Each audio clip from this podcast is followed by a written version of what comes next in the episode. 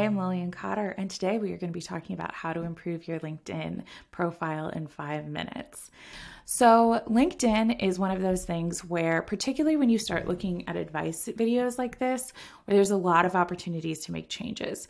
You know, you need to be doing something with your LinkedIn, you don't have a ton of time, you know, there's an endless amount of effort you could put in, but you want to just get those quick hits. Starting with the very top of your profile, your cover image or your banner image. It is a pretty simple thing to do, just it makes your profile look complete. A couple of easy examples is find a picture of a cup of coffee, find a picture of your city skyline. We go onto a tool that I really love called Canva, and there's tons of free stock images that you can use there so that way you're not stealing something off of the web that you shouldn't be using. You can get um, images that you're allowed to use with those rights there. The next thing that you're going to want to do is for your headline, which is that you're going to want to make that not just your title and your current position. So that is something that when you change your job, it often automatically updates your he- headline to marketing consultant at Lillian Link, for example, would be what mine would auto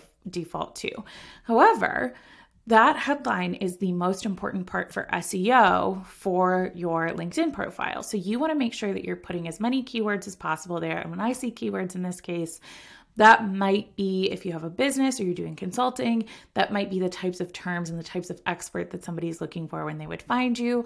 Or it might be if you're looking for a job, the kind of job titles or experience that somebody might look, be looking for there.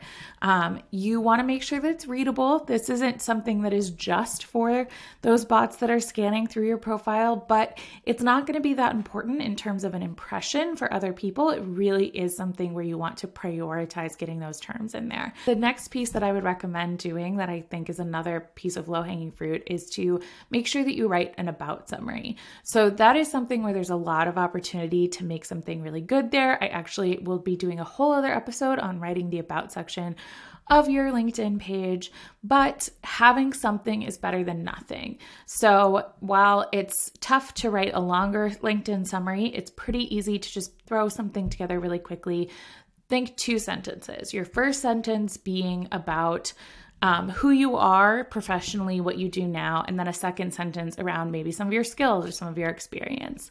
LinkedIn really likes a complete LinkedIn profile. They are more likely to have you show up in searches.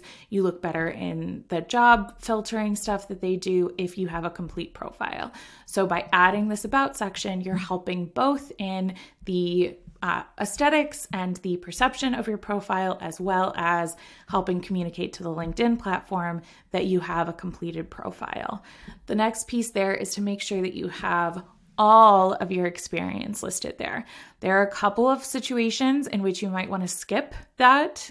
So I w- you want to kind of think about that for yourself. However, um, having all of your LinkedIn um, experiences when we're not talking about some of those that may be an exception.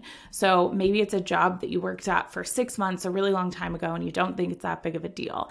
Um, I would include that because LinkedIn is primarily a connection based platform. And one of the biggest ways that they do that is they look for shared experience. So if you have a shared job with someone you that where you both worked at the same company, you are significantly more likely to show up in searches for them. Then the very last thing, when you have all of your experience on there, when you have um, that about section, you have that headline, you have that cover image, is you want to make sure that you are utilizing all of the skills that LinkedIn allows you to use. 50 skills that you could add to LinkedIn. Um, those are primarily used for filtering.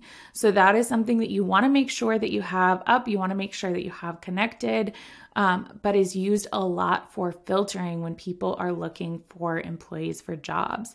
So um, always utilize not just like the wording that you think sounds fanciest, but instead really emphasize the one that is going to be most frequently used for filtering. So I hope that helped. If you are looking for more help on your LinkedIn profile, subscribe to this podcast or YouTube if you're watching this on YouTube, um, or go ahead and keep following me on LinkedIn.